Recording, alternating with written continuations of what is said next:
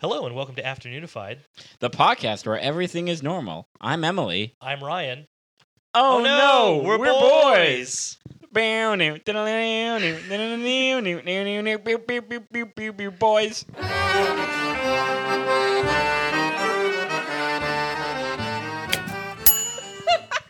Boys. Boys. Boy, oh boy. I thought you guys were gonna cover that Britney Spears song, Which one? Boys. Oh, I'm not a boy. That's not boy. yet a boy man. Ryan for this episode is being replaced by Played by two people. played Mm. by uh, they're her understudies. Uh, Shane Hosey, who has been on here before, Hi, welcome. and Chris Hotomy, who's not been here before. Never never been asked about anything. Hi, I'm Chris. How you Well, doing? As we know that Ryan contractually will not work with Chris. yeah, yeah. That was a very tense live show. Mm. Oof. Since this is a weird episode with weird hosts, we are gonna do a topic that's I guess it's weird for us, but normal for other people.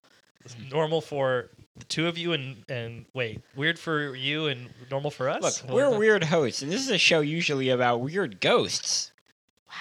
That's. That was I mean, you're not wrong. yeah. Yeah, I- Um, I like afternoon. We're Fun. gonna Shane and Chris are gonna learn me a couple things about professional wrestling. Yeah. Yeah. Um, which is going to be fun because we both love professional wrestling, and Shane and I are two of uh, Portland's greatest amateur professional wrestling. Yeah, you guys do a thing. Mm-hmm. We're Why don't amateur, You, amateur. We Yeah. don't we don't why wrestle. don't you tell us a little bit about that thing that you guys do? Mm-hmm. Yeah. Uh, we uh, co-produce a show called Spec Script, also on the River City Podcast Federation.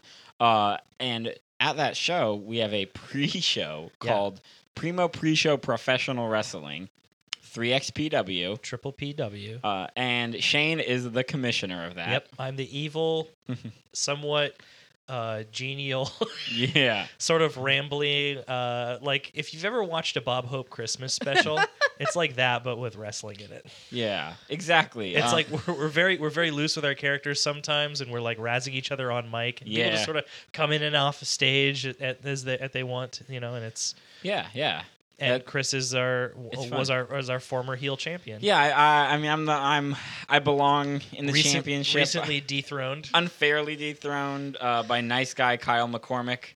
Uh, I'm Hollywood Chris Hotomy there. uh, I was, the, I'm the longest reigning champion in Triple BW history. and you're both heels, which is like Yeah. we gotta figure we gotta get some good more. good Look, we guys. got we got some great faces. We got uh, Daddy, uh, a, a guy who just wants his kids to think he's cool. yeah yeah. Uh, we, we we just learned met Witch Lady. Which lady? Yeah, which lady are you talking about? Which lady? Oh, which lady? Yeah. Yeah. This, we we stretched that into like five minutes on stage. Mm-hmm. Yeah. um, but uh, yeah. Uh, so there are some faces in the company. you know, I have some ideas. Yeah, no, for sure. Kyle was a face. He was a face, then he turned into a nice guy. He took Yeah. the red pill. The audience friend zoned him. The audience friend zoned him and he got real upset. Yeah. Uh, before we start, I Yeah. want Chris, please explain your finishing maneuver in premium pre show wrestling. Okay, my finishing uh, maneuver, uh, the most devastating finishing maneuver in all of Triple PW, uh, is the Helter Seltzer. Oh, uh, no. where I uh, get thrown a can of LaCroix from the audience, uh, drink it, and then uh, spit it into the face of my enemy. Yeah. And uh, I won't do it with anything that isn't LaCroix. That was my downfall in a recent, in my rematch for the Yeah. belt. Do you have a specific flavor? Uh, plain. Uh, I don't want any of that fancy stuff What kind ruining of it. monster are you? Well, He's a heel. yeah, yeah. Look, I'll, I'm gonna I'll learn what lower that myself is. to Pomplamoose occasionally, but last time somebody did throw a refresher from Safeway Select in my that's, hand. Well, see, that's not cool. I mean, I'm more of a tangerine coconut person. Okay. You know what? I, I could open my heart to that, you know. It was like poison to Chris. Oh yeah, exactly. And then yeah, that's why Kyle's much more inferior finisher, the red pill, was able to take me out. Which is a punch with a red glove on. yeah. Um, Um Look, we're not actually wrestlers. We have to get creative with these things. so Shane knows this story, but the listeners after Unify don't because they don't know me. Yeah. They might know me, who knows? Some of them might know you. Yeah. Uh, but I uh, was recently hanging out with my parents and uh, a uh, friend of mine carrying around the Triple PW belt before I lost it, before it was taken from me. which is a child's wrestling belt with the DVD, the number 23 taped to it. yes. The the one with Jim Carrey. Yep. Yep. Oh, Okay, I can follow the story now. Okay, and I was at my local cafe, uh, uh, drinking some wine, uh, and uh, in walks as I'm holding this belt, in walks local, uh, real professional The wrestler, Actual professional wrestler. uh, Doctor Cleaver, uh, like a six foot five man missing a lot of teeth up front and a mohawk, who's a real wrestler. yeah. You know, he's built like a real wrestler. Yeah. Uh, and the barista, m- one of my teachers of wrestling trivia, uh, Tom, decided this would be a good moment to be like, hey, uh, I forgot the guy's name, like Matt or Brett or something. You know, Matt or. His Pretty- real Right. name. Pretty Yeah. standard white guy names. Yeah, wrestler guy. He's Okay. like, this Chris over here also wrestles. and oof. Um, oh, I was just like, well, I mean, like, it's not, well, I don't really wrestle. I mean, like, I'm not to say that wrestling isn't cool. I think it's great. I mean, I understand what you do is a really hard thing. And, like, I, we just lovingly mock it. We don't really mock it, but, like, we're like, we honor it. Uh, and this belt right here, it's like a joke. Look, I mean, I just was care- for photos with Tom. Tom likes it. Uh, oh, you know, uh, and like m- my friend who was with me at the time, she's kind of scooted aside, laughing. And Doc Cleaver did not give me any. He didn't give me like, a, oh, that sounds nice, kid. He was just like, okay, okay. Okay, and I was, uh, you know, wrestling. I love it. Uh, I mean, and, and you're here. You know, you're doing great. I mean, not to like idolize you overly. Uh, and then I, I died then, and that's why I'm a ghost right now. And Yeah. that's why you're on the show. Yeah, exactly. Yeah, yeah, exactly. Um, so what we're gonna do today is, like I said, they're gonna teach me a couple things. I don't know anything about Mm-hmm. Mhm. wrestling that wasn't covered on Glow, Mm-hmm. Right. um, or directly associated with a certain murder, which I'll probably talk about later. mm-hmm. Yeah. Uh, well, I'm not going to get into that. My my what I brought here, Christy, mind if I go first? Oh, please. What do you bring to this friendship, Shane? Four four pages of research about the history of professional wrestling, um, which starts in the nation of France in the 1830s. Are you sure it was Mm. France? I'm sure it was Mm-hmm. France. Mm-hmm. Because that doesn't seem likely. Circus wrestling Okay. starts as ringmasters invite the public to try and knock over a strong man for a prize of 500 francs. This is a trope that you see in cartoons and such. It's like, hey, we got a strong guy here, eh, uh, 100 bucks to the any man who can last such and such ring, you know, minutes with this guy. That, that makes sense because like a strongman uh, is like the king, and at the 1830s, the French loved toppling the kings. So It's true. 1830s would have been after the French Revolution, so yes. Yeah, yeah. Um, so I, I got some notable stage names from uh, Ooh. the Wikipedia article that I was skimming for some of this information. You belong on this show, Mm-hmm. Yeah. Shane. Uh, we have Gustave d'Avignon, the Bone Wrecker. Ooh. And we also have Bonnet, the ox of the Low Alps. The Low Alps. The Low Alps, which cracked me up. He's like, so he's like a mountain guy? No. He's like a hill guy. He's like a hill guy.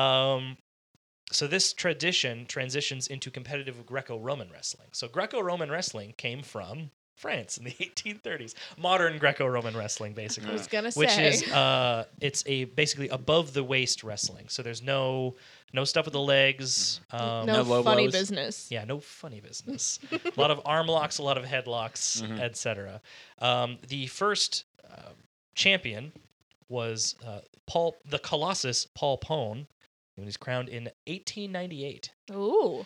so there we go. Meanwhile, in England and America. So while so that this is sort of what sets up the tradition of like the strong man turning into the wrestler and then Yeah. wrestling becoming sort of like a thing that people did in Europe. Uh-huh. Mhm. Um, so in England and America, a different version of uh, wrestling was was coming into prominence. It's called catch as catch can, which is the what what turns into what is now modern pro wrestling. It's um, it's far more like no holds barred. So you can do you can do foot stuff Mhm. with it. Ugh. yeah. I mean, if you want to put that on display for everybody, Um, yeah. So you have uh, that sort of style becoming in vogue in uh, England and America. Um, it's like during the aftermath of the Civil War, traveler traveling shows began to add wrestling exhibitions to their shows. So they they would mix both the uh, public prize fighting things Yep. Mm-hmm. and also um, wrestler versus wrestler like exhibition matches. so it started to become like more of a performance. this is yeah this is where you start getting the more performative aspects of it because it's it's associated with the circus and the carnival Yeah. Before we go any further, I just want to make sure that everybody listening knows that pro wrestling is fake. um I mean, it's not like fake, but it's not. we'll get into it Okay. Yeah. Okay.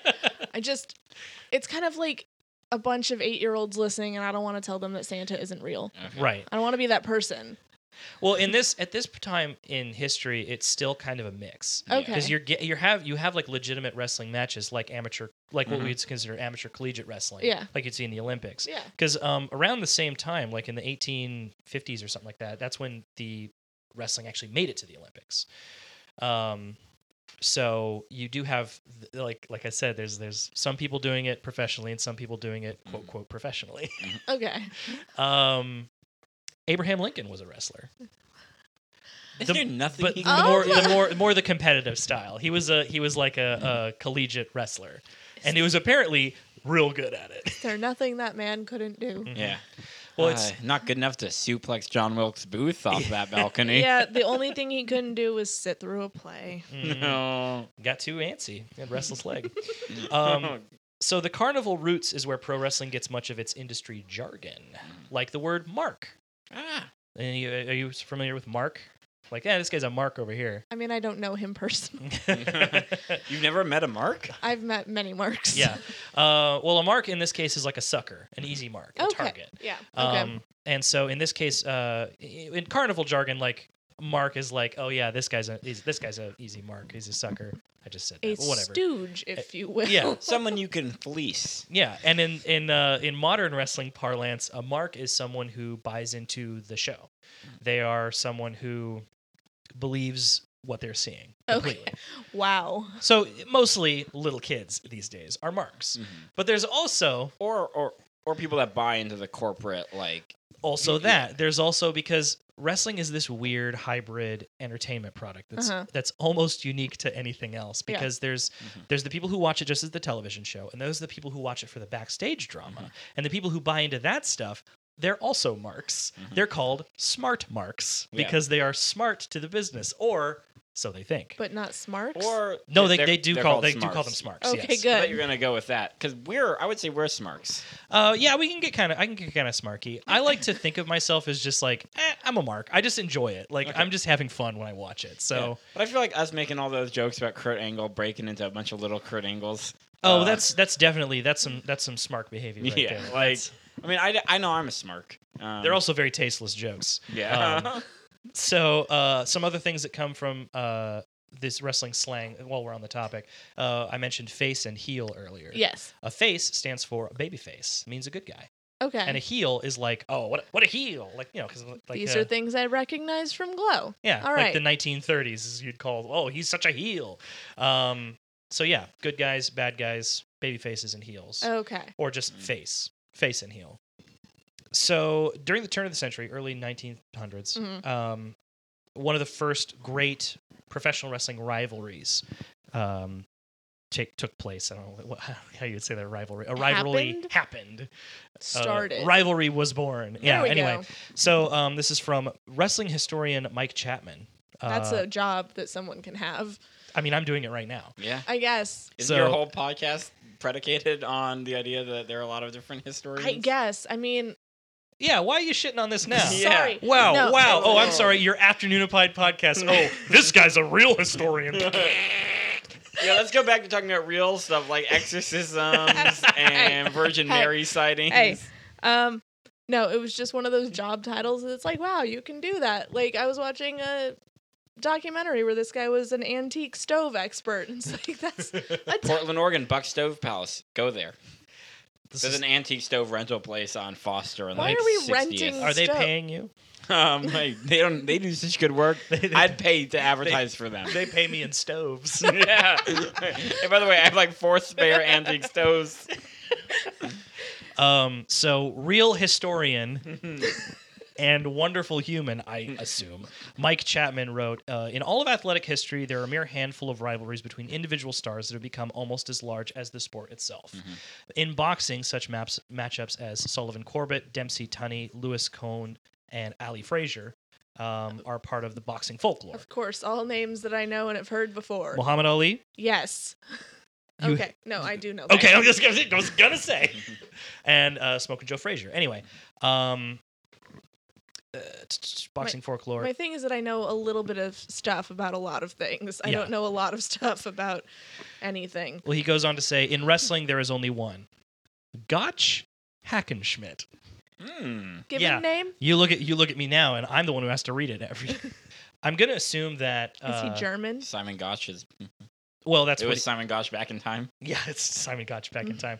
Um, no, I, I'll, I'll get into it. Um, Please do. George Carls Julius Hackenschmidt, Estonian born wrestler who moved to England to ply his craft. So he uh, was born in Estonia, won fame and fortune in like Russia in doing doing like legitimate wrestling exhibitions for money and uh, he moved to England where it was he w- he became infatuated with the catch as catch can style. Mhm. He liked the looser rules. He liked getting in. He he liked that foot stuff, and uh, I keep phrasing it like that so that Emily cringes. um, and so he wins like fame and fortune uh, in in England. He's working with local promoters. He's getting the the good fights. He's like doing the open challenges at carnivals and stuff and, and making money. Uh, a touring American champion, Tom Jenkins, came through. That is a very American name. Oh, like, yeah. Aggressively American. Tom Jenkins. So he came through uh, and lost a close set of matches to George. Uh, eventually, he would find his way to America to capture the Catch is Catch Can World title. And eventually, he would meet a man by the name of Frank Gotch. So, Frank Gotch was born in Iowa and he began wrestling in 1899. Uh, early on, he lost a close match with current heavyweight. ch- okay, this is a great story. So, this traveling salesman, traveling furniture salesman, comes to Frank Gotch's town Mhm. um, I think it's like I, I want to say Humboldt, Iowa, something Iowa, in Iowa. Uh, this traveling furniture salesman is like, "Hey, I'll wrestle anybody, and if they beat me, you know, I'll give them a hundred bucks or whatever." And so Frank Gotch, young plucky Frank Gotch, he's got like three or four matches under his belt. He's like a local, like, ah, yeah, here's the guy. He's our, he's our, he's our guy. Uh, and they they go close, they go toe to toe, and Frank narrowly loses to this traveling furniture salesman who turns out to be the current heavyweight champion going around in disguise as Oh a my traveling furniture salesman. Um, I love stories where someone will just roll into town and start challenging people. Like when Annie Oakley was a kid, some guy rolled into her town and he was like, anyone who can outshoot me, whatever. And then they bring forward this like 14 year old girl. Mm-hmm. She kicks the shit out of him. Yeah. Um, and then they get married. Oh. Yeah. oh yeah, I saw I saw Annie, Annie get your gun with Reba McIntyre. Was she 14 at the time? Um, Probably not. from the magic of the stage. we're all 14 when we're watching a play. Just full of wonder. Um, so he then challenged and impressed a former champion. This guy's got a great nickname. Farmer Martin Burns. Ooh, like farmer is his nickname. yep, farmer. And Quotes in quotes. Farmer oh, it's not his job title. Martin Burns. I mean, he, maybe he was a farmer who was a wrestler. I mean, he had to get that nickname somehow. Yeah, there are there are little elements of character coming through because the circus and wrestling are so inextricably linked. Or I mean, he was Yeah. either a farmer or he was sowing the seeds of kicking someone's ass. yeah, maybe. Oh, that's pretty good. So he took Gotch under his wing. Um, Frank Gotch would then go on to challenge our friend Tom Jenkins from before, Yes. and uh, and uh, he would trade the title back and forth until capturing it finally and setting his sights on the world champion, one George Hackenschmidt. Now it's getting good. Now it's getting good. We're building it up. So this is this is the this is the fateful first meeting. Gotch and Hackenschmidt finally met on April 3rd, 1908 at the Dexter Park Pavilion in Chicago. Showing his contempt for Gotch and for American wrestling in general, Hackenschmidt was not in the best condition. Unlike Gotch, who uh, used speed and defense and rough tactics to wear Hackenschmidt down and assume the attack. So this is this is how wrestling used to go. Rest, the wrestlers stood on their feet for a full two hours Oh, before God. Gotch was able to get behind Hackenschmidt and take him down.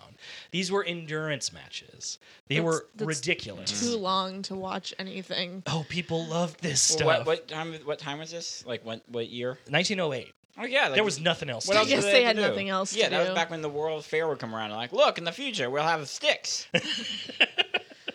A lot of good things came out of those world fairs, though. More Yeah. than one stick? Waffle cones, hot dogs. H.H. H. Holmes. I was gonna yeah, I say know you. Oh, I yeah. know you were gonna say H.H. Holmes. murder castles. Hey, um, he should have merged with waffle cones. H.H. H. Holmes waffle cones.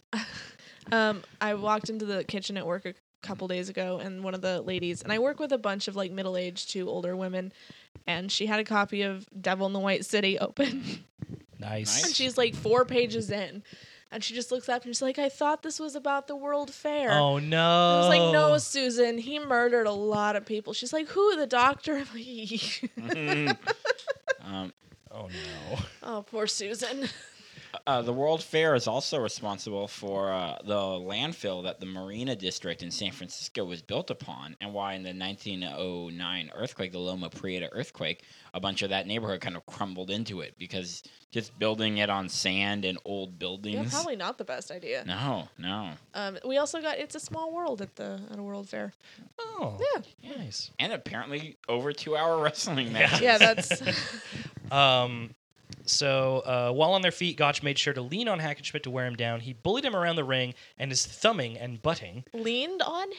Yeah, so when they're like pushing against each other to try and take each Oh. other down, they're leaning. So on it each wasn't other. like a 90s sitcom promo where they're just like, yeah, yeah, like hey, this guy's American. This is European. How will they make it work? Frank and George this fall on NBC. Because they have a pizza shop they have to own.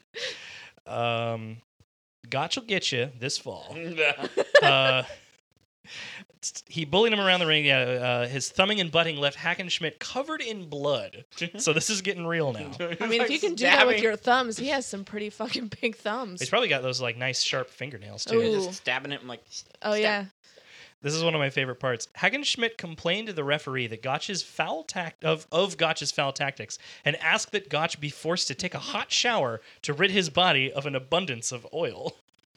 Um, So he had greased himself up too much. That's what Hackenschmidt's saying. and he needed to pause the match to you need take to a stop. shower. You need to go take a shower because you're filthy with oil. You're such a slippery boy. But the referee ignored the complaints and told Hackenschmidt told Hackenschmidt that he should have noticed the oil before the match began. It's like, well, You didn't notice him glistening in the midday sun? You you didn't notice his glistening body in the sun.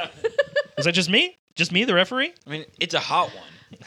Seven inches from the midday sun. Uh, the match continued until the two hour mark when I'm flipping my page. I've got pages of notes here. This is one page down. One page down of four, and there's a big picture on one of them, Okay. which I'm sure the audience is excited to see. They'll love it. Uh, Hackenschmidt was forced against the ropes. Gotch tore him off the ropes, threw Hackenschmidt down, and rode him hard for three minutes, working to, for his dreaded toe hold. This is not that kind of podcast, Shane. Mm, sorry, let me read that again. Gotch tore him off the ropes, threw Hackenschmidt down, and rode him hard for three minutes. What is this? The beginning of an episode of the Hosey Hustle? Basically, uh, Hackenschmidt had trained to avoid the hold, which he did, but the effort took the last remaining strength. So Hackenschmidt quit the fall.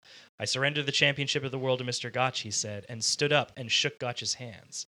The wrestlers retired to their dressing rooms before coming out for the second fall. There are two rounds in this. Uh-huh. oh, Two two hour rounds. Um, but Hackenschmidt refused to return to the ring, telling the referee to declare Gotch the winner and thereby relinquishing his title to him. So Like, he's like, "Nah, I I'm ain't over going it. back I'm out." done. So at first, George was conciliatory, simply stating that Gotch was the better man. Eventually, however, he his take on the match soured, and he insisted that he'd been cheated by Gotch and America itself. Mm. Mm-hmm. He demanded a rematch to take place in Europe, but that never happened. Those are losing words. hmm Yeah. Um, so Gotch met Hackenschmidt again on September fourth, nineteen eleven. Now this is this is a this is like an infamous match because um, the rematch is one of the most controversial and talked about matches in professional wrestling history to this day, as Hackenschmidt injured his knee against his chief chief training partner. Now years later, wrestler Ad San- wrestler Ad Santel told Luthez that he was paid five thousand dollars by Gotch's backers to cripple Hackenschmidt in training It's a Tonya Harding situation. hmm And make it look like an accident. However, now this is according to Hackenschmidt himself. He legitimately just injured it with his training partner. No big deal. Everyone relax. But it, like, there, there's like there's controversy There's over conspiracy it. Like, theories. because it's like, well, maybe maybe he didn't get paid five thousand dollars to make it look like an accident. Maybe they paid Hackenschmidt five thousand dollars to just throw the match. Like, yeah. You know, it's it's it's stuff That's a like lot that. of money back then. Yeah, it was a ton of money back That is- That's all of the money. Yeah. then. Yeah. Uh, so the, the referee basically like s- uh, no, the, so the trainer said no the knee's fine so the referee's like okay the knee's fine and Hackett was like yeah the knee's fine and he lost the match so Knee wasn't fine enough. knee was not fine I mean this was like a squash match it only lasted thirty minutes That's basically nothing. Yeah, it's like nothing. It was a, barely a piss break. I'm sure people were, were rioting in the streets. Gotta Um, get them their money's worth. Yeah. So he, he won with his feared toehold. Ooh. So Is it what it sounds like? yeah, it's like a it's like a twist to the foot. It's like you grab the toes and then you crank. Okay. It's nasty Well, yeah. if you can manage it. Um, so this is when things took a turn for wrestling in general. Gotch reigned as champion from 1908 until 1913 when he would retire. So if you've been counting, he's wrestled for about 15 years. That, that's a good run. Four right? years later, he died Okay. of what yeah. was probably syphilis. uh, this was in early 1900s. That would be 1917. Is when he Almost died. definitely syphilis. Mm-hmm. Yeah, almost definitely syphilis. Uh, the death of Koch, the death of Gotch, and the uh, reputation of illegitimacy that had plagued the sport since the late 1800s had taken its toll on, rest- on the wrestling scene. Uh, enter Ed Lewis, Billy Sandow, and Toots Mont, yeah. and that's that's not in quotes. That is his name. His name was just the gentleman's name is Toots Mont. Hi there. Uh, my name's Mont. the Toots Mont. Yeah. So there are three there, there are three professional wrestlers that sort of join forces and start uh, eking out a territory for themselves um, uh, in the eastern United States. So they add such innovations as time limit matches. thank Ah, God. There you go. Yeah. Now you only have uh, one hour to beat your Yeah. opponent. Signature holds, which is a big thing, which becomes a big thing in wrestling. Every every wrestler has their own special finishing move. Kind of like when you're playing Mario, each character has like their thing. Yeah, Yeah. like a like a Smash Brothers, like a, Yeah, yeah, yeah. Yeah. Yeah. Uh, tag team wrestling, one of my Mhm. favorites, uh, which is so Two- it's two people, teams yeah. of two. Yeah, yeah. Mhm. And uh, in ring shenanigans example, and this was the example that they gave in Wikipedia, distracting the referee. Ooh. So if you ever seen those monkey shines, that's a favorite nowadays. yeah, goof on the referee until you're they're not looking, and then Yeah. being your opponent. um, their main innovation, however, was the move from relying on traveling wrestlers to contracting a pool of dedicated workers. Okay. Yeah. So now instead of just waiting for p- the p- good people to come through, and maybe you know two weeks later they're wrestling for your uh, Mhm. bitter rival promotion or whatever. Uh-huh. Now you lock them down to contracts, and they're stuck with you. Mhm. And uh, so you can build longer storylines, Yeah. mil- build more hype, and you're starving your uh, rival promoters of good talent. Mhm. So this is great. In this way, they were able to starve the company. Okay, the, uh, the three gained such financial success that they were dubbed the Gold Dust Trio. Whoa. It's a good name. It's a fun nickname. yeah. They were eventually undone by some classic wrestling hoopla uh, when, this is a great name, Jan Stanislaw, Polish last name. wait, Mhm. wait, wait, wait, wait. I might be able to do this. It's down right there at the bottom the, with the C. Jan Stanislaus. Nope. Yep. There's a CY in there that. Yep. okay. Uh, also known as Stanislaus Zabisco. Ooh. You're familiar Oh, that with the Zabisco? C. Larry Zabisco. Yeah, Yeah. Zabisco family. It's not Larry, but Oh well, who cares? yeah. You know I don't This know. is where I anything. miss Ryan because she wouldn't have been able to pronounce Do you that. think so? I yeah. can try. I don't know anything. Right there with Alright. my thumb. I mean, her boyfriend's family is John Polish. Stanislaw. Yeah. Se- Ooh, big man. Saganowitz. Saganowitz. Yeah, Saganowitz. Oh, Uh, That CY might be a Z. Z- I mean, I tend to default to a Z in Polish names if I. Zganowitz. I said it with confidence. It's Zagan. Yeah, Zaganowitz. Jan Okay. Stanislaw I'm Zganowitz. glad we had this talk. Yeah. Um, so, La- so Stanislaus Zabisco won the title from champion Wayne Munn against the agreed upon booking.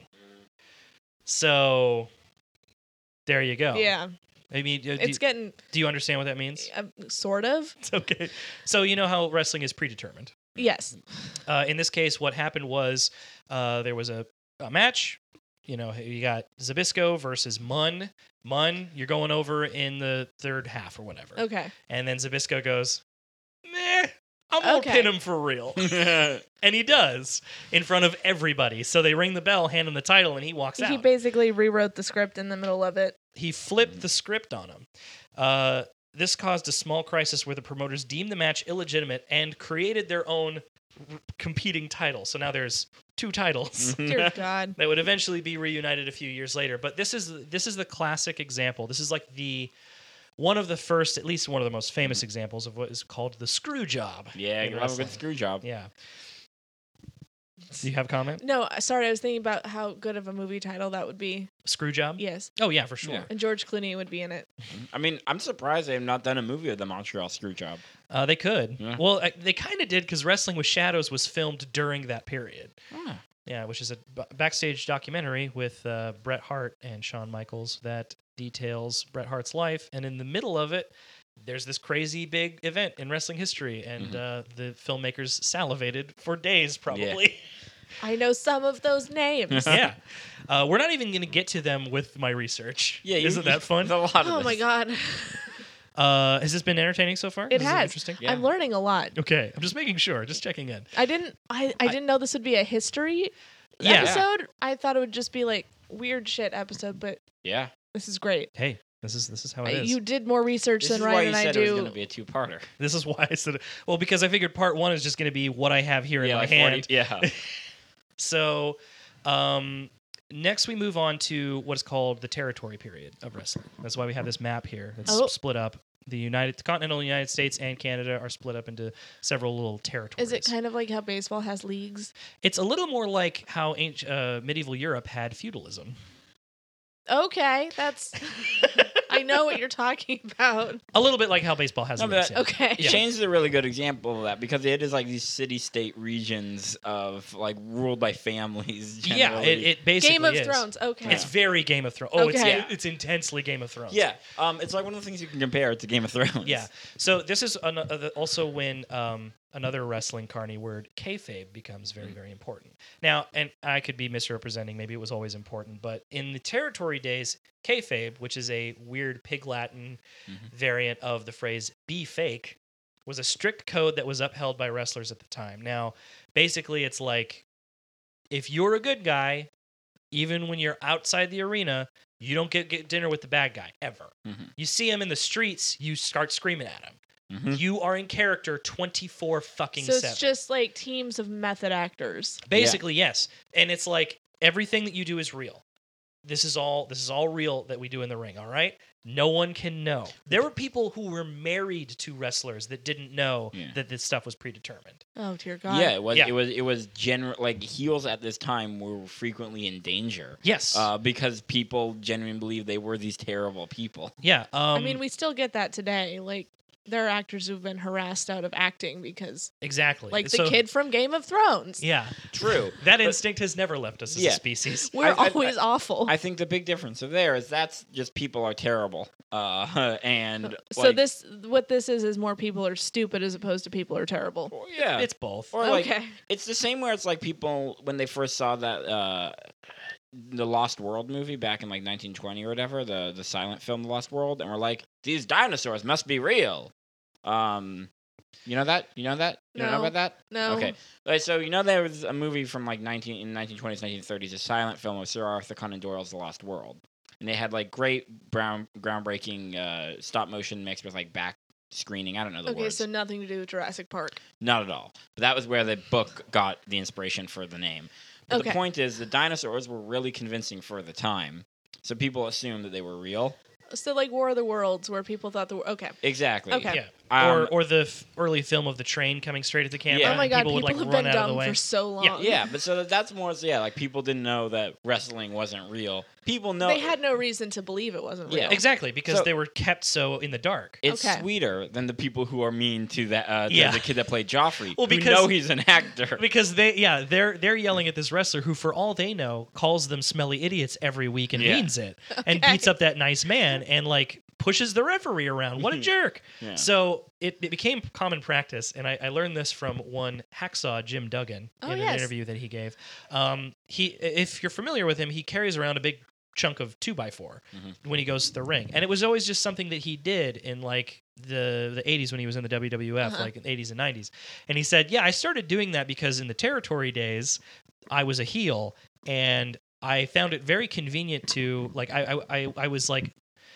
when I would run to the ring, I would get like pushed around. I would get slapped by audience members. I'd get like stuff thrown at me, and someone gave me the tip. It's like, hey, just carry something to the ring, like the like a weapon, and no, and people won't mess with you. So I just found a giant two by four and just started like swinging it around as I came out to the ring, and people left me alone. Ah, that's good. Smart. You got the nation broken up. So basically, people start following the Gold Dust Trio's sort of motto. Uh-huh. And it's like, okay, let's buy up contracts. Let's do this. Let's stake out our territory. And what you have is the the country is broken up into all these different little wrestling territories. Some prominent names here. Mm-hmm. Um, we've got Middle At- Mid Atlantic Championship Wrestling, which becomes Jim Crockett Promotions, which is important. Remember that later. Uh, Championship Wrestling from Florida, which is where uh, like Dusty Rhodes Mm-hmm. was like a big guy. Um, Pacific Northwest Wrestling or Portland Wrestling, Oh. which at one time had the record for the longest consecutive non-news broadcast in uh, in American history. Uh, what around what time is this? Uh, this is the this is like the 40s and 50s. Okay. Okay. This is when this is starting to come prominent. Um, you have Stampede Wrestling in Calgary, home Mhm. of the Hart family, Mhm. which Why uh, does that name sound familiar? Bret Hart. well, I mentioned him earlier, I heard it today. Oh, okay. Now I Yeah. know. Okay. A- and then also uh, World Class Championship Wrestling down in Dallas, uh, where the Von Erich family. reigned. Okay. Aw. So, yeah, the, the tragic story of the Von Erichs. That's another episode. Yeah. That's that, that's tailor made for an afternoon of fun. Yeah, basically. Um, another prominent one is American Wrestling Association up in Minneapolis. They were one of the biggest. Say that, say that again. Minneapolis? Minneapolis. Minneapolis. Thank yeah, you. I like I like, I I'm I, like sorry. said, I like how I said it wrong both I times. know It's exactly the same. specifically one of our listeners is from uh, Minnesota, From- and she will spear us alive. from Minneapolis. Minneapolis. I like it's, it's the tiny mini- yeah, it's Minneapolis. a tiny, it's a little tiny version of it's Minneapolis. mini Minneapolis. Minneapolis. yeah, it, it's where the tiny it's where the tiny uh Marines go It's- to train. it's mini and Apple-less. It's a small version of Minneapolis carved out of an apple. it's also where Mickey's girlfriend is from. uh, it's also like the opposite of the Big Apple. Oh, anyway, Good riff, babies. yeah. uh, wh- finally, we have Capital Wrestling Corporation, which is run by Vincent J. McMahon. What? I know who that is. This is fun. We're getting into names I recognize. Mm-hmm. Um, actually, it's the dad of the guy you know. well, fuck that. Yeah, 'cause that's why he emphasized the J. I'm Emily. sorry. I'm sorry. but uh, this is this is to illustrate the point that these things are family businesses. Yes, and I realize where I recognize where the hearts are from because they train Chris Benoit, and this is the whole Yeah, thing. that's I'm gonna- exactly- we're gonna yeah. talk Game- about it Game later. of Thrones. Yeah. oh yeah, that is really Game of Thronesy. Mhm. Mm-hmm. Okay, So all these promotions sort of come together in 1948 to create the National Wrestling Alliance. Lou Thez was chosen as their first champion. So this is like the Um, NWA. the NWA. Yeah. Which was around for a while. And hey, 1948, so you know, you know, this is older. Um I, did, I don't need to say that, I guess. Um, the 1950s were a long time ago. yeah. Um, so Luthez was their first champion, uh, the innovator of the Luthez press, which is when you jump on a guy and then punch him. cool. Okay. He That's a innovated great that. move. Yeah, that didn't uh, exist before. Randy Orton does it a bunch. Okay, I mean, yeah. it's an Irish whip, and then you you basically you put your crotch in their face with a Mm-hmm. Yeah. jump, and then Oh, when they yeah. land, you're mounting them and you punch them in the Okay, face. yeah. That's a Luthes press. anyway, pretty straightforward. it's pretty straight. Yeah, it's pretty straightforward. Everything that is straightforward to us was once an innovation. Yeah. So this is basically like all the small kingdoms coming together and creating the, the Holy Roman Empire.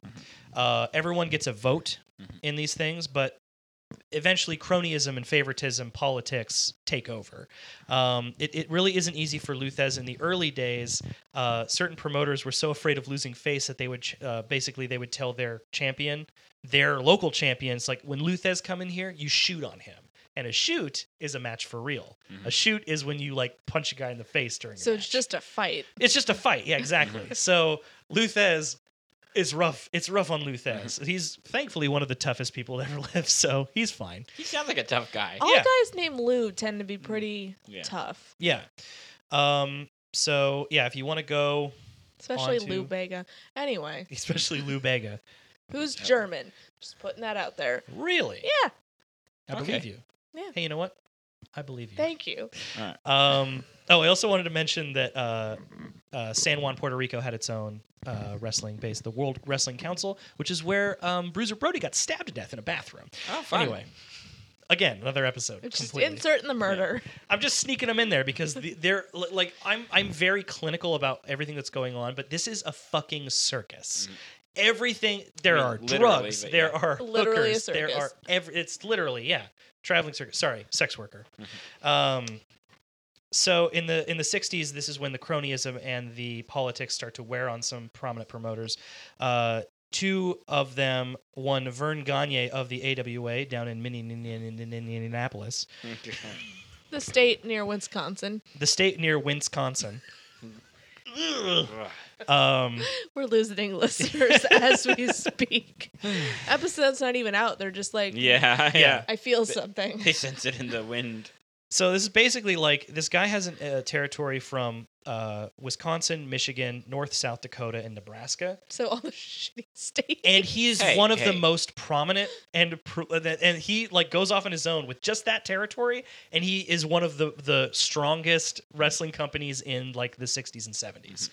He's like the he's like the uh, he's the Dr Pepper of wrestling to NWA's uh, Coca Cola Mm-hmm. and uh, Capital Wrestling Corporation or WWWF, the World Wide Wrestling Federation, who breaks off in uh, sorry another page.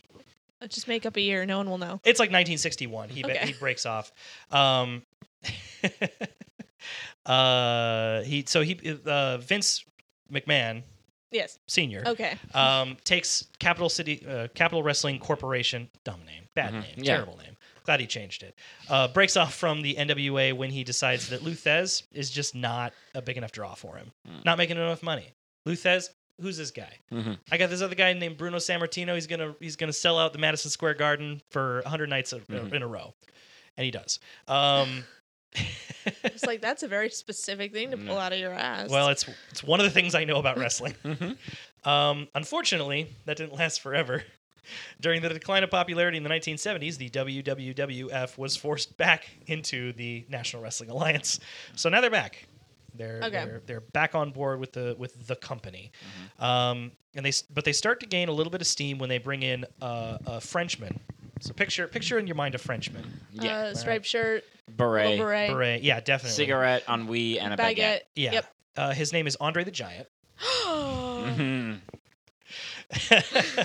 so Andre becomes so popular in New York that soon he's being booked all over the rest of the territories. As well, he should be. yeah, and this includes even uh, uh, AWA in Minneapolis, Minneap, Minneap, Minneap, but Give now up, I give up, forgot just how to give up. pronounce it. Minneapolis. Minitown, Uh, M Town. Saint, Yeah. Paul's brother. St. Paul's You brother. could uh, Twin Cities might be safer for you. yeah, so he's even up in the Twin Cities, which is like he's basically like, okay, well, I'm gonna wrestle for this company and then just s- jump over here too, and I'm gonna wrestle for them too. You also get the rise of cable TV at this point. Okay. and uh, the first nationally run wrestling program is Georgia Championship Wrestling, broadcast on Turner's Ted Turner's Turner Broadcasting Service. I'm just imagining their logo involving a peach of some kind, but it's actually an outline of the state of Georgia. It was kind of boring. ugh, Yeah. yeah, I know. Logos were not good in Yeah. this in like the. they didn't get 70s and good 80s. until the 90s, and Yeah. I can It's say true that from experience. Yeah.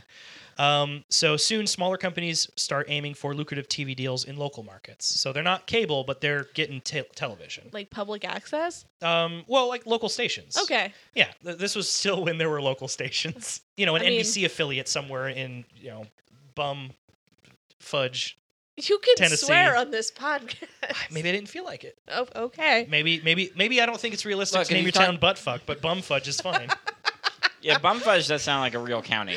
yeah, not a bum ci- fudge not county. a city, but like municipality. It's it's boomfage, all right. um, so so that you got all these little. e, Every promotion's got a TV deal somewhere.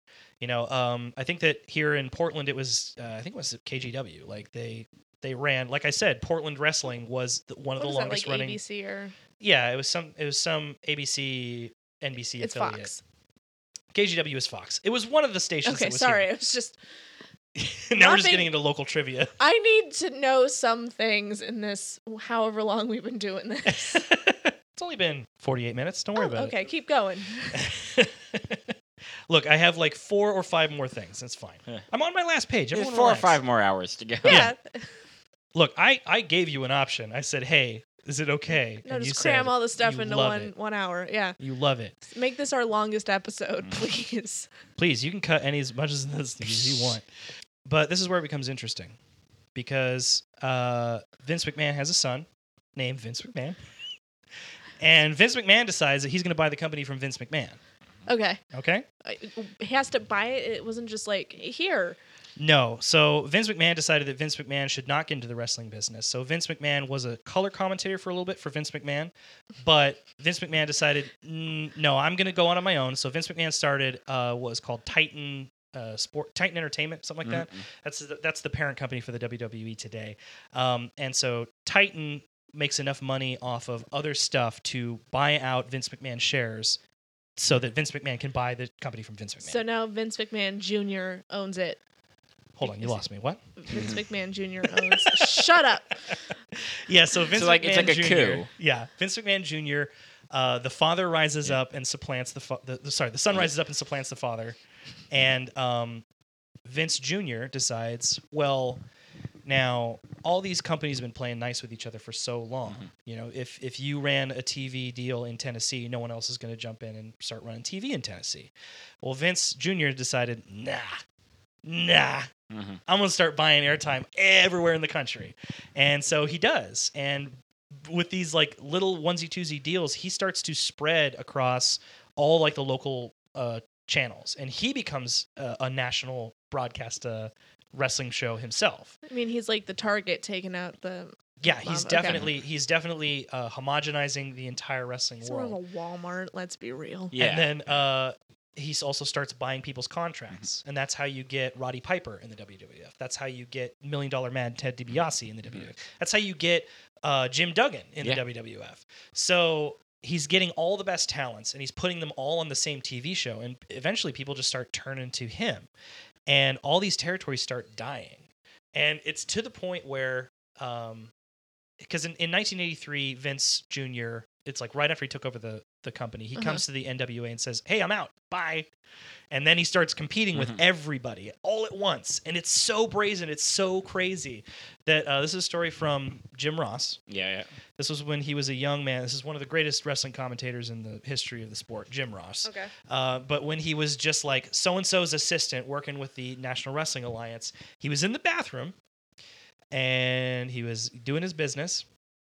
And two of the higher ups come in and say, like, I say we just kill the son of a bitch. like, we, I know a guy, we can hire him. No one's going to know. They were seriously talking about putting a hit on Vincent Kennedy McMahon. yeah. And so Jim Ross says he just slowly just sort of tucked his feet up Hmm.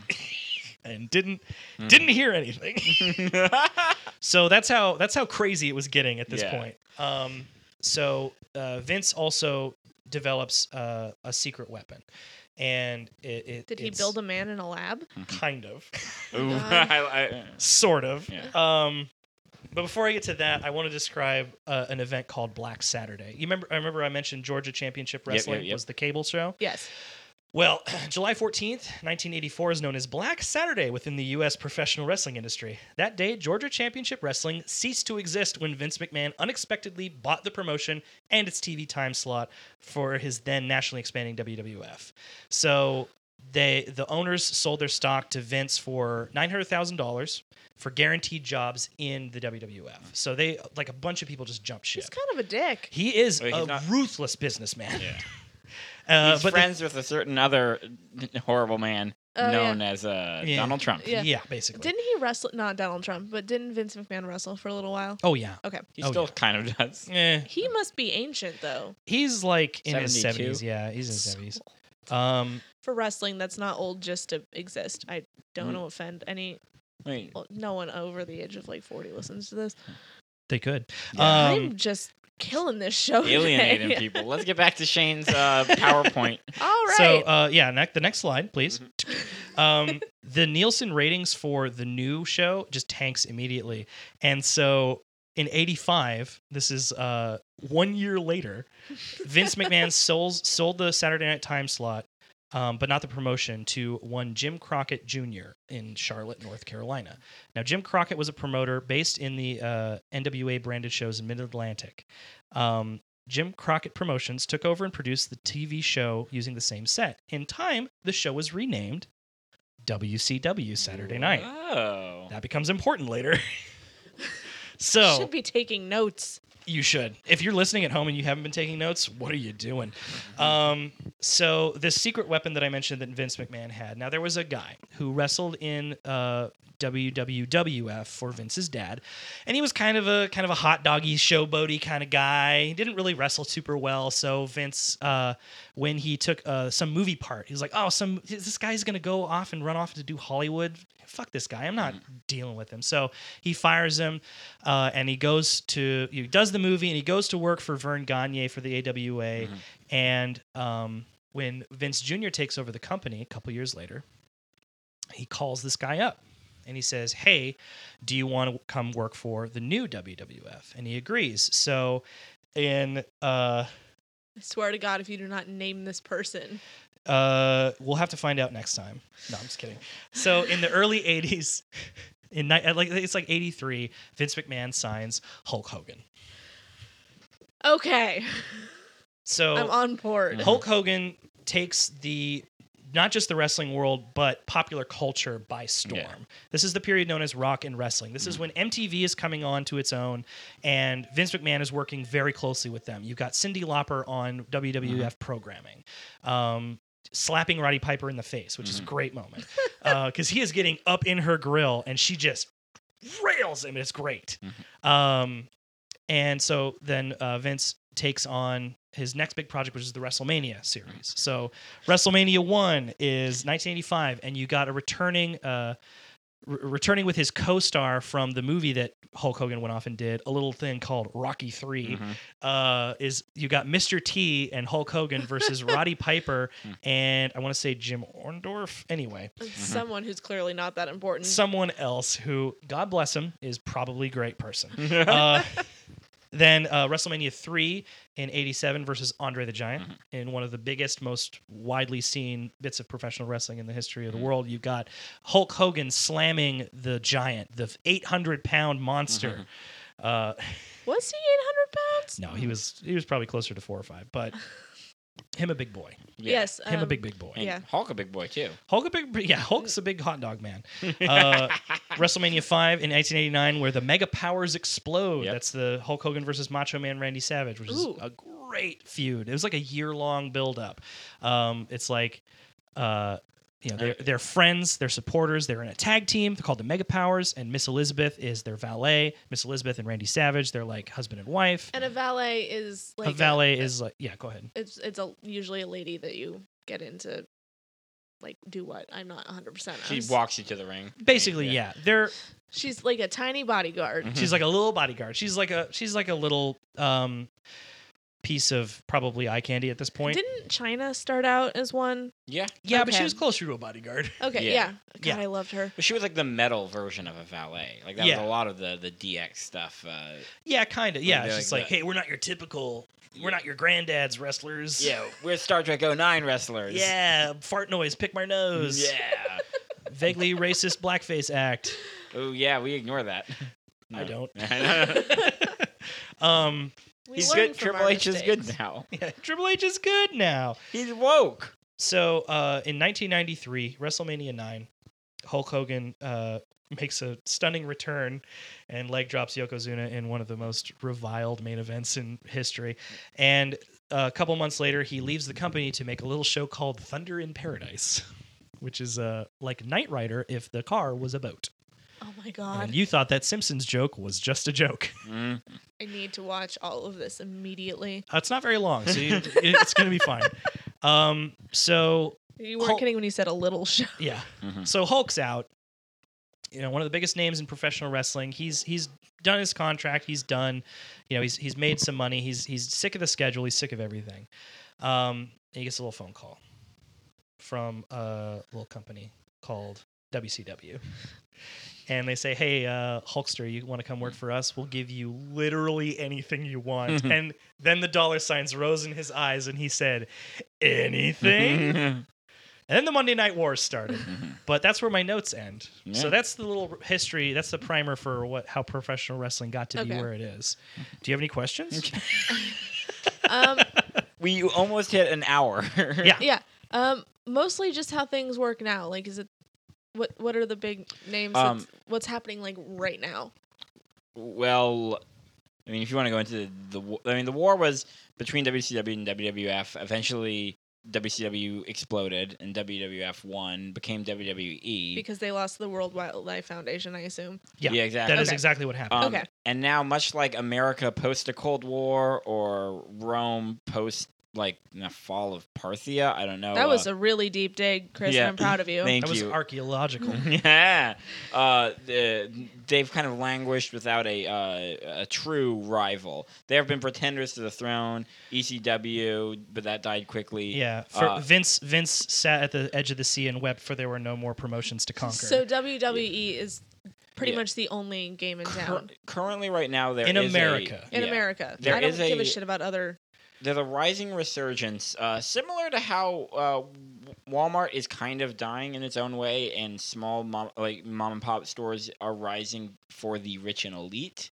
We're getting a similar thing with wrestling right now, where there's no there's no promotion right now that could ever topple WWE except for WWE's own incompetence. um, yes, that is their greatest enemy. But Okay. to the, the to the people that really love wrestling, they're drifting away from WWE and going towards independent stuff like uh, you got Indie your, wrestling? Yes, Indie Ring wrestling. of Honor Okay. is huge. Pro Wrestling Uh, Gorilla, Yeah, um, Chikara. uh, Chikara, thank you. Japan has a has two really big deal leagues. Doesn't Japan like their wrestling is just super fucking intense? Yes. Yeah, and arguably better, but also yeah. I think I think yeah, I would say arguably better. It depends on what you like, Yeah. but it's it's a lot more um it, it takes itself a little more seriously Mhm. in the ring. Yeah. Okay. It, it takes storytelling a lot seriouser, a Okay. lot more serious. Which is the argument when people who defend WWE are like, no, but they care a lot more about story than like the than the high spots. Like, yeah, but the stories or last minute ideas too. Yeah, they're they're so we rushed. and kept shit. the out of ring like storylines and stuff like that's still something that exists. Like there's a very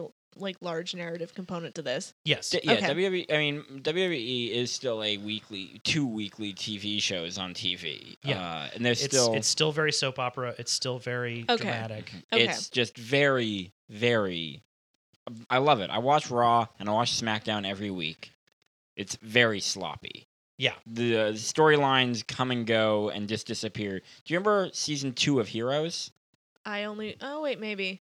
Um, it, but season two of Heroes, where like he had his girlfriend Caitlyn and he just forgot about her. Oh right, yeah. Um, that's uh, that's basically wrestling, where it's like someone will come and be like, "Well, I'm going to do something next week," and three weeks later, they're in a totally different like storyline. Like, wait, what is that thing that you were going to do? It doesn't It's- matter. it's season five of community, like the gas leak season, where it's like I'm still gonna watch this, but Yeah. it's not the best they've done. Yeah. Okay. Yes. It, it, it- Yeah. Uh, and it, I mean, I and a lot of people say it's because during the Monday Night Wars, Vince was competing with somebody, and they had to like create a good product, or They had to people would step up leave. their game. Uh-huh. Yeah, like because right now, if a wrestler is unhappy with WWE, in theory, they're not going to leave because there's nowhere else to go. Yeah. But the indies are creating kind of a reasonable way for people to make just as much money, if not more, doing the indie stuff Okay. where they can actually like get paid and get jobs and get fandom so that they they can get exposure. They can get more exposure Uh huh.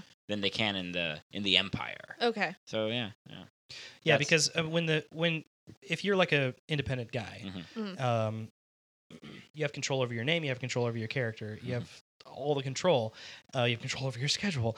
Um, and when you join a big company like the WWE, mostly just the WWE, Mhm. they will um, give you a new name, they'll give you a new character, they'll give you um, a new schedule that sucks. Yeah. it's one of the most intense work schedules in the on the planet and it's you know uh, for or for some guys it's just not worth it So Yeah. it is kind of like working in indie film versus studio films, where in indie Ye- films you completely control the product of your film, but in a studio film, they hand you the movie they want to get made. right Exactly. Okay. But then sometimes they'll h- not hand you anything forever. So Yeah. you've just been signed there and you're not getting paid and you're being left off DVDs and you're just not involved in anything. And there's no way for you to make money, actually. I mean, you can make some money. You still have a s I assume they still have some borderline salary.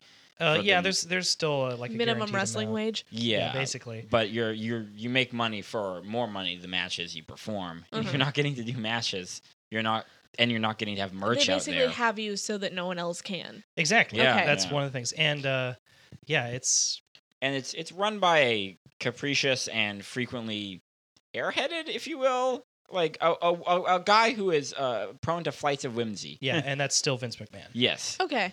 He he still changes stuff like the day of, the night of, Uh huh. frequently. Uh, He'll decide he likes someone, and he will say, "Well, this is the guy, so push him." And Okay. even if they're booing him and they Yeah. don't like him, the audience is wrong. He is the guy. Okay. So it's like, yeah, ugh. This is what I want to do, and you're gonna have to deal with it. basically yeah. Okay. yeah. and sometimes he'll just be like he'll like. Uh, so I was reading up on uh, the Shield breakup.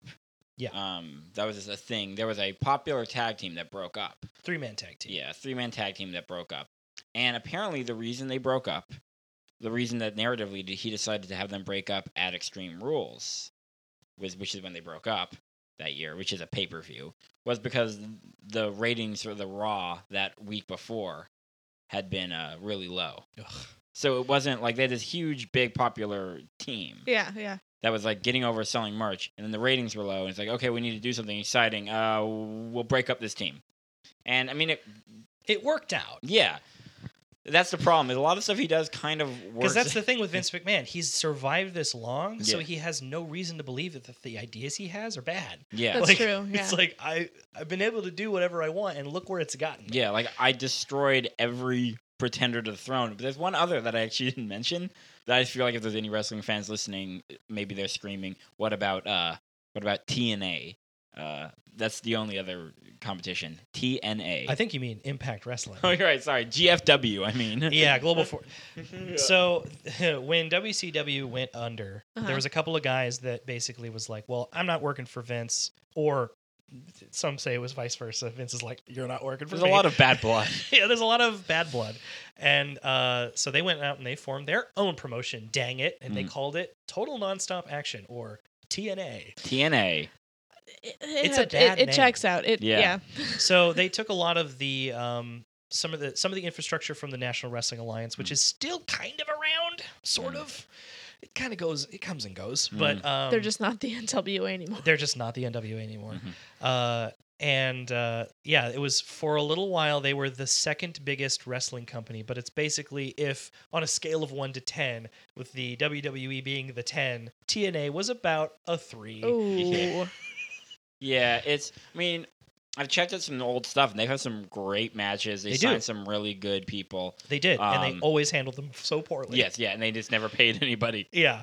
Like, yeah, uh, Hulk Hogan worked there for a, s- a short period Yep. recently, which I- is that was one of the only matches or one only only episodes of uh, their t- television program that I ever watched was the night that Hulk Hogan premiered there, and it was it was bad. It was garbage. It was terrible. And like they Mm. Yeah. had so much opportunity to like make it like all right, cool. People are gonna tune in. They're gonna Yeah. want to see Hulk Hogan. We gotta put on a great show, and they put on a shit show. so. That's the weird thing about wrestling is that Vince, like, he has all these bad instincts and bad ideas, and he doesn't believe in like structuring a script really solidly.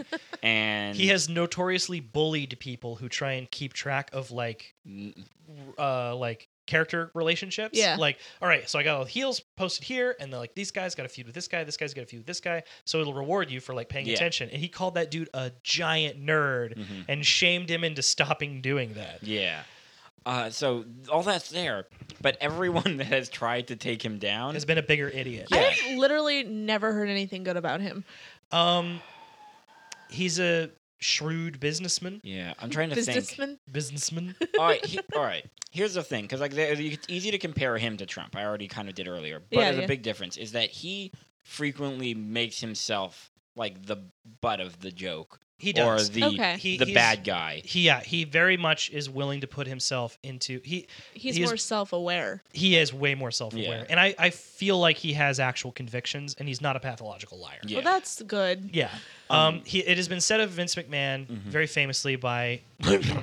somebody, yeah. um, that basically it's like um, Vince McMahon's the only billionaire I know who will routinely get hit in the head with a chair. Yeah. And It's like, you don't need to do that. well, recently on SmackDown, one of the big moments is this 72ish year old man went out there and like for the first time on TV in like a year or something. oh, yeah. It's been a while since we've seen it. and he was talking to a heel uh, who had gotten in beef with his son, and then they were talking, and then like he was like, "You suck, and I hate you," and then he's like, "And then I'll set up a match," and, the, and then the heel was like, "Okay," uh, the heel Kevin Owens, I should say, wonderful, wonderful heel. great heel.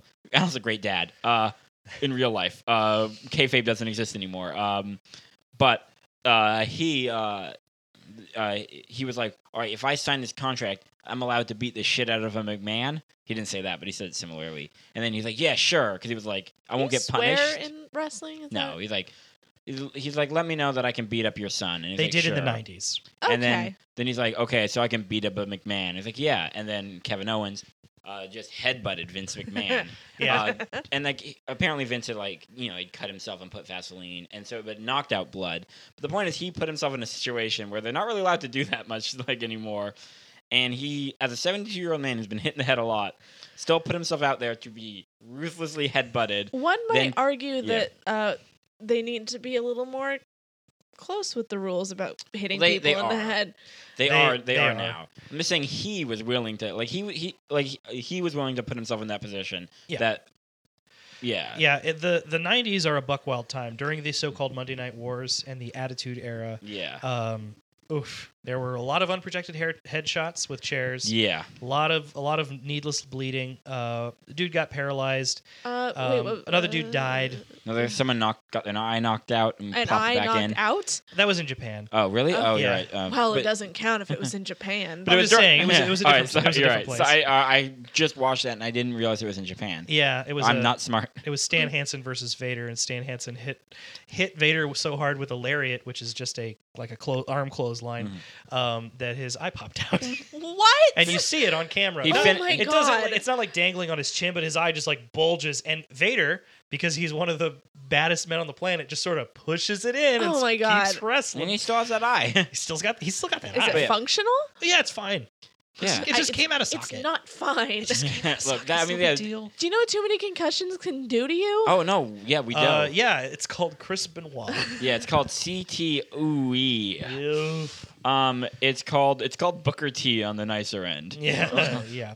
Sorry, that's a that, that- I'm not referencing the uh, the civil rights and education leader Booker T Washington. I figured he There's was a- not a a wrestler. wrestling a wrestler named Booker T Yes. because he was black. Um, well, that's not vaguely racist at all. yeah, yeah. To be fair, he might have chosen that name for Okay. himself. Yeah, to be fair, that's a a good figure in black history. It is. It's not like the other stuff they've done. Like that's a and he in WCW was at least represented really well as a face. Yeah, he was he was one of their one of their top guys for sure. But the I- point is right now he's a commentator and he forgets stuff all the time. And he doesn't know what he gets really distracted and it's yeah, and it's it's it's it's I concerning. feel like most of the wrestlers that I know and recognize are ones from the '90s, Mm. just because that I feel like was when wrestling that was a at its, giant boom. What is that? Yeah. Its biggest. Yes, for sure. Yeah, Um, it's it's definitely n- a niche thing now. There are the the level of crossover stars from back then to now are it's just it's the golf is there's Well, one crossover star. Like I mean, you, you look at my history Yeah. here, and, and everything comes in waves. Mhm. Yeah. like for sure. Um, and I think that we're I think that we're on an uptick right now. oh, definitely. But well, we'll I see mean, we'll see where it goes. Like if you asked me to name a wrestler, I'd be like The Rock, The Undertaker, China. I think like at least two of those people are dead. The Rock's not dead. the Undertaker One of those was, people is dead. One of those people. the Undertaker has been dead several times. yeah, the Undertaker's been so he's dead the whole undead. time. He's undead. I'm surprised. w- This is a minute. I would say one hour and thirteen minutes in. oh, and I have we've to only cut like just a ton talked- in the front, so Oh, yeah. we're We've only just started talking about the Undertaker We're on probably at an hour Afternoon Five. right now. Yeah. okay. Yeah. Um, but uh, yeah, no, uh, yeah. I mean, that was the era when I mean, I so background on me a little. Shane got me into wrestling pretty much earlier this year. Like he'd been nagging for a while. It was like a year ago. well, no, uh, you've been Are nagging you guys for a- coming up on your anniversary? kind of. Here's the thing. I, uh, from my own experience, what I've seen work with other people, but what I've seen Shane work with me is no one comes into rest. No one, you can't just make somebody like wrestling. It has to happen naturally. So Shane was seeding it to me for a while and like encouraging, you know, like dropping the, the knowledge into my brain, uh, positive manipulation. uh, and uh, what happened was eventually after um, uh, the day after inauguration, I was in San Francisco and I was feeling kind of down Really needed it. and I just put on the Hulu's of uh, wrestling, and because it's on Hulu, uh, Raw and SmackDown and NXT and I watched a bunch, and I got into it, and that was the moment I needed uh, to, and and from there it's history. So that's my backstory. The point of the, I brought that up is what you were saying about the '90s. Is I was never into wrestling in the '90s, but I did know who Chris Jericho was, Chris Benoit, Mhm. who The Undertaker was, who Sting was, who uh, Triple H was, who The Rock was, who Stone Goldberg. Cold Steve Austin, who Goldberg, Goldberg. I knew who Goldberg was. I knew who China was. I'm trying to remember other people from back then that I knew the name of. I mean, I, I, I like, and of course, other ones I'd remember. I knew who Kane was. Yeah. Like, I knew these things because it was part of the zeitgeist. Kane's To- running for mayor Yeah, of his town. for, n- not the mayor Not- of hell. Not the mayor of I was hell. gonna Not the mayor say. of parts unknown. He is a demon. Just saying. uh, See, this is where the afternoonified thing comes in. We have undead people and Well, demons. should we just cut this episode and then do a second episode of just the supernatural? I might have to have you guys back next season. no, we Okay. can definitely do that. Yeah. Like, Yeah. because we can get into just the Undertaker's backstory, Yeah. which Um, involves Kane. Yes. We will do that. I I'm Um, not you making still a wanna huge t- promise. talk about the tragedies of wrestling? I was going to tell the story of Chris Benoit murdering his family and then himself, but we're at, like an hour and also if you can just fucking listen to the last podcast on the left, that's my default. Okay. I'll come back and talk about Owen Hart and make everybody cry. Well, that's a good one, and by good I mean terrible. yeah. Um, yeah, so I'm going to yeah. So I guess what I'm gonna say is that uh, res- all right, first of all, the '90s crazy time. The war, the war was extreme. They wanted to beat each other, and then beat each other. Uh, but wrestling has gotten chiller. It's safer. Some people hate that. Some, Some people are suck. yeah. Some people are like, there should be more blood. I want to see more violence. It's like, Yeah. dude, go And watch that's- football. enough Yeah. people got hit with chairs. Yeah, I want to see enough people shorten Yeah. their lives for decades every day. Um, That's what UFC is for. yeah, That- that is kind of and where they're, UFC is boring. and they're losing a lot, boxing. a lot of market share Yeah. to UFC. um, I mean, yeah, it's that's a ridiculous thing of just nev- of like the, they're they're they're so different. It's weird. I think wrestling just once.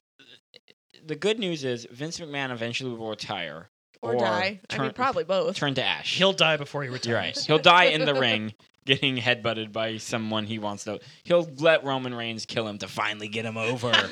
um, if he can't kill me, if he can kill me, the crowd will finally stop booing him. Roman Reigns is the go-to face of the company that nobody likes. Well, I mean, except look for what happened Vince. to that newscaster in the 70s who shot herself on camera. Like, you know, that was a big deal. Yeah, Christine something. Yeah, that's exactly. what- Our, our name, Yeah. her name is still on our list. Yeah. but, they made uh, a movie about it. the It's, The future of wrestling looks bright. Shane did say there's an uptick. I mean, the indies are getting bigger and bigger. Local wrestling is getting bigger and bigger. More people I talk to personally care or are interested in wrestling, uh, and uh, you know, and, and and and women's wrestling is getting a lot better. Uh, not better as in like the women. The women have always been great, but it, there's more money in it. They're they're treating them. They're They're, taking finally- them seriously. yeah, okay. Like Yeah. wrestling audiences are getting more are getting more cosmopolitan. I don't know.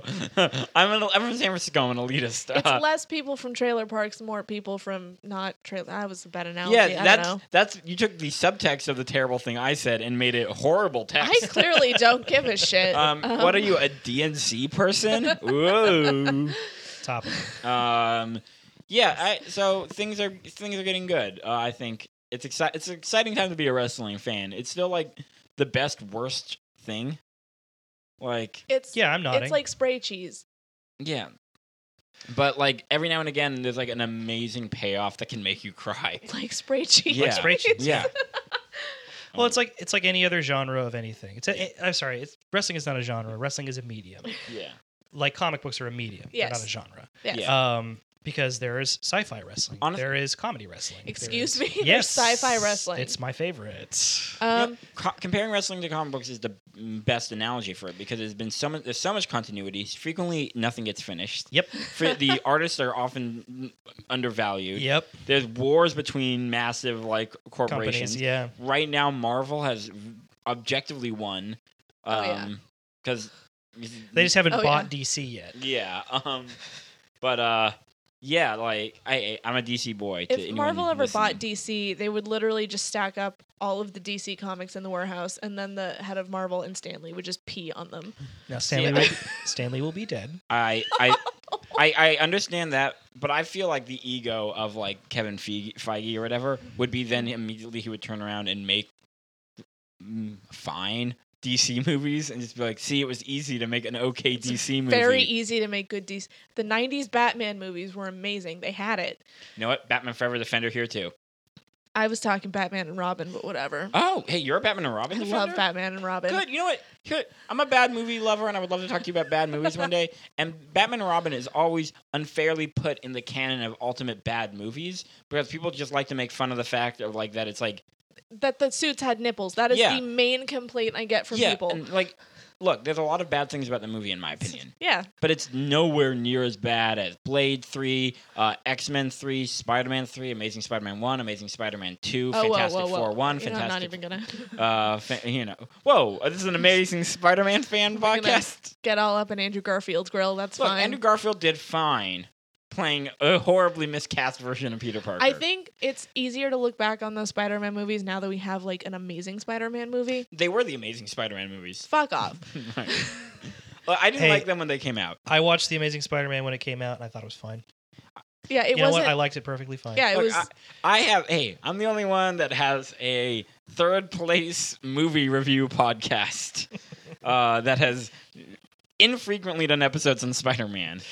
So. I'm an award-winning film director, so Oh damn it! That's better. That's because my award is not real. gonna- um, I have the certificate in here and everything. I gave a classic speech. millennial with their certificate. Whatever. I'm an ordained minister. Mm-hmm. So am I. Damn it. I got bored. So am I- Yeah. I'm going to be. well, there you go. Uh, the point is, But you're we can not talk right about now, that so we're later. better than you. but Batman and Robin uh, is is unfairly fr- put in like these lists of like with the Room and Birdemic and Battlefield Earth, and it's not. It- Um, It's nowhere near. I- yeah. I don't know why. Pe- uh, Never mind. I'm not going to get into uh, we the can room. talk. We can talk about this off mic. Oh, okay. So Yeah, you wanna anyway, sign off? um, if you uh want to say things to me and Ryan, uh, we are on Twitter at Afternoonified, Instagram at Afternoonified, Facebook.com slash Get Afternoonified. Website is getafternoonified.com where you can listen to past episodes, you can donate, you can send us suggestions, and all bunches of bullshit. Um, and then where can we find you guys in your podcasts? Uh, well, I'm Chris Hotamy, and you can follow me on Twitter at Hotamy or else. Uh, those few times that Emily's rolled her eyes loudly during this podcast, those are the type of jokes you hear me make on Twitter all the time. Uh, You had a good one the other day. oh, was, it the A2 Fabrute? Yes. Yeah, that there should be a. Uh, um, a, uh, a Cajun restaurant in Rome called Etouffee Brute. Uh, but I spelled Etouffee wrong because I did it at a trivia thing and I didn't want the host to think I was Googling, so I was hiding my phone as I typed. Um, and then she saw, so it, the point is it failed. Uh, but um, The joke landed. Thank you, thank you. Uh, yeah, I have uh, uh, uh, uh, three shows uh, that I do: um, the Reboot, Use, Recycle, Bracket Royale, and Spec Script. I'd like to talk about uh, Reboot, Use, Recycle. That is a one where Kyle McCormick and I talk about uh, movies that have been remade and rebooted, like the Spider-Man films. Spider Man. And uh, Spec Script is a really fun show. We do it live at Kelly's Olympian every second Sunday at seven. Shane is a co-producer of that, Yes, I am. and uh, it is And I'm an avid listener of that. Ah, thank you. We got a Game of Thrones episode coming out real soon, and it is so problematic. It's, really good. It's really funny. It's really funny. It's really funny. And I'm I've been right. I mean I've, I've finished editing it, and I'm trying to write the disclaimer at the beginning. yeah. Yeah, but uh, yeah, it's uh, where a person, a comedian, writes an episode of a TV show that they have never seen. Hilarity ensues. You can hear what it sounds like at Spec Script Show. It's a just look for Spec Script on iTunes. That's it for me. Uh, peace out. Do I have Just to- silent for the rest of Do the I have to episode. plug everything? I'm so tired. I read so much. All right, so Sorry. check out the Hosey Hustle. It's Shane's podcast. So check out Uh, my podcast, The Hosey Hustle, on the River City Podcast Federation. I, with a guest, will take audience suggestions of product pitches and spin them into great ideas. What No. a naughty web you spin. Yeah, what a naughty. God. word. Nutsworth. It's the tagline is we take bad ideas and we make them worse. Um, Emily's been on a great episode of Yes. that. And I've A been recent on. episode. Yeah, and I've been on two episodes. One is better than the other, and I will let you find out which one it is. Yeah, listen to them both all the way through. Yeah. and decide for yourself. um, yeah, as Shane mentioned uh, that show's on the River City Podcast Federation. Which Yep. we are too. Uh, yeah, the show is Afternoon of Fighters, and my shows are too. So check out all those primo shomos. oh shit! And um, I have a new podcast called Boo Ha Ha, where you can listen to me tell a comedian scary stories. It's fun. Yeah, they're very afraid. I still haven't figured out how to say boo ha ha and not sound like an asshole. Boo-ah. Hey. The problem is Wait I'm one, not baby. a boy and my voice is very nasally. all right, let's hear it. Let's hear it. no. Okay. Boo ha ha. Yeah. I'm Emily. Boo ha This is Emily signing off. Yeah. Um, all right. So we'll catch you butt heads later. Um, we'll have another guest on for the next episode. He is also very funny and also named Ryan, so the confusion will be minimal. All right, bye. Bye.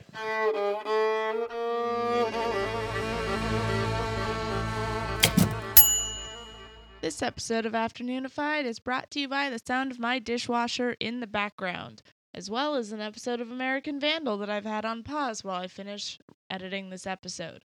We are also also brought to you by audible.com. If you like audiobooks or you just don't like reading real books, which I mean that's your choice. I don't really care. Um, go to tryaudible.com slash afternoonified for a 30-day free trial, including a free audiobook of your choice. I have been slowly working my way through Stephen King's bibliography, and I just finished Carrie, so maybe give that a try. It's read by Sissy Spacek, who was Carrie in the original movie, so it is super good. It's super scary, and that is tryaudible.com slash afternoonified for your 30-day free trial and free audiobook of your choice. I hate doing these. I miss Ryan. Hey. You sound like an idiot when you do that. Um, Oh, you sound really smart now. Hi, I'm Adam Posse, I'm Alex Rios and li- we want you to listen to our new pa- podcast called Chumba. and Wamba. Jesus Christ, I hate the name still. Uh, in spite of the fact that it's the dumbest named podcast in the world, and it's not all at all about the '90s band. Yeah. It's it's me and Rios, two Portland comedians, two very close friends, uh, giving each other shit mostly, talking about the week that we've had and maybe the week to come and just whatever we feel like. And it's a good time. We hope you check it out. Now, please get back. We'll be on the River City Podcast Federation.com network. Get back to whichever one of those podcasts from that fantastic network you are listening to. Hopefully, it's not Room of Retirement because Caitlin Weyerhaeuser is a poop butt. Thank you.